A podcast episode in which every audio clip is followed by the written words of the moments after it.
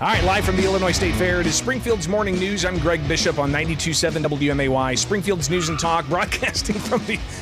I'm sorry.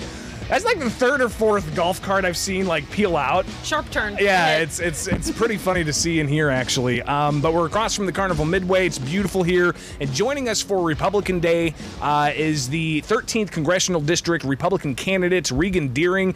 Regan, thanks for taking time with us. How you doing? Good morning. Glad to be here with you. Absolutely. Beautiful and, day is right. Yeah, and thanks to your uh, communications people. Uh, I hadn't scheduled this, uh, so you were able to, to stop in for a few moments. And actually, also thanks to our next guest, Don Gray, for being uh, uh, gracious enough to, to bounce around the schedule a bit. But uh, let's get right into it. Of course, the, the thirteenth Congressional District is a new Congressional District.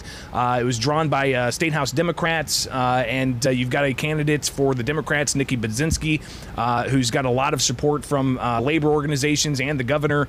Um, you are a Republican. How uh, tell people what they need to know about you and, and your background. Well, you're absolutely right. This is a newly open seat, so uh, a mapped Um, district that's kind of unusual, covers a lot of territory from, you know, kind of central Illinois across the state and then traveling down through some rural counties to the metro east. So we have a big responsibility on the campaign trail and getting out and reaching voters and talking about um, issues that are important to us and making sure that the federal government is working for the people here in central Illinois. I'm a lifelong resident, you know, of Illinois, and I think that my experience is working in education as a small businesswoman and as a community activist really sort of put me front and center with people that are um, facing our challenges every day. And we want to be able to to have a government that works for us and really supports um, you know, success for all. So I think that that is really the message that we're taking across the thirteenth, um, Republican or Democrat. We want to get out in front of people and and let them know we have a place for them um, in the party and that we're working for them, because there's so much more that uh, unites us in in uh, in our communities than divides us, and so that's a message we're taking to the people. A couple of things that we definitely need to uh, touch on for uh, when it comes to most recent action in Congress. You've got the Inflation Reduction Act. Uh, your take on this uh, and how expansive it is, dealing with healthcare issues, dealing with uh, you know, renewable energy issues, uh, dealing with uh, possible tax implications. Uh, it's a pretty large bill. Uh, was it necessary? Well, the interesting thing, you just rattled off three points. None of them mentioned reducing inflation. So I think that people are wising up to uh, this administration and that they're trying to approach election time and, and get something across to the people that feels like they're providing relief, but they really aren't. You know, we have record high inflation, and none of these pieces to the bill really seem to be tackling the immediate issue, which is getting our gas prices down, getting our grocery prices down, traveling, you know, everything is up, rent. Um, and really, that's the pinch that our um, our residents are feeling. And so while I think that, you know, people are tired of, of huge, large bills that cover a variety of topics, what we want is, is smaller government. We want people to, to know that, you know, we're, we're making good policy that's working for them. I mean, Regan, uh, another issue that's uh, been pretty prominent in the past um, uh, week and a half is the raid on uh, the former president's Mar-a-Lago estate. Uh, this obviously, you know, is is, is something that uh, has, has caused some Americans to, to have a distrust for the Department of Justice and the F B I. How do we regain that trust that many Americans have lost?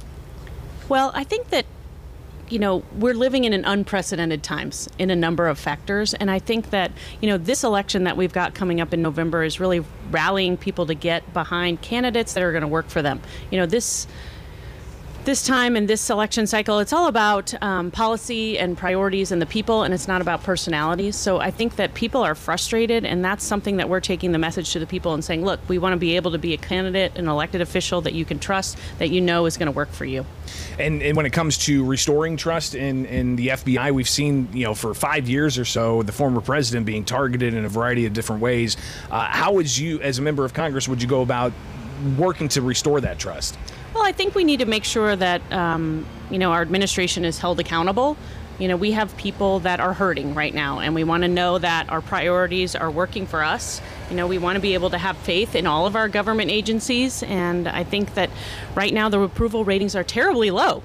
And so it's knowing that we've got people like me who are not traditional candidates that are coming um, from our communities and saying, this is the work we want to do, this is the sacrifices we're willing to make, and this is the change we want to see. And finally, uh, the thirteenth Congressional District, as we started, uh, drawn by Democrats, uh, seems to uh, lump in some uh, rural areas with some more urban areas. Uh, how do you get your uh, message across to those uh, more urban areas that uh, that seem to, to, to lean more towards Democrats? Well, it's just showing up. I mean, we've got a great number of communities in our district that are looking for leadership. And we're going to continue to show up, and we're going to talk about our messaging and just trying to find success for all. Um, you know, we've got great opportunities to really make Illinois shine on the federal on the federal level, and so it's it's meeting people where they are, knowing that they have an opportunity to vote for me as a candidate that will continue to represent them, be a great listener. You know, we're not going to be preachy.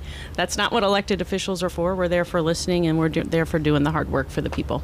Regan Deering, the thirteenth Congressional District for the Republicans, with us here at the Illinois State Fair. Greatly appreciate you taking time with us this morning. Yeah, thanks, Greg. Have a good morning. It is Springfield's Morning News. I'm Greg Bishop on ninety-two point seven W M A Y.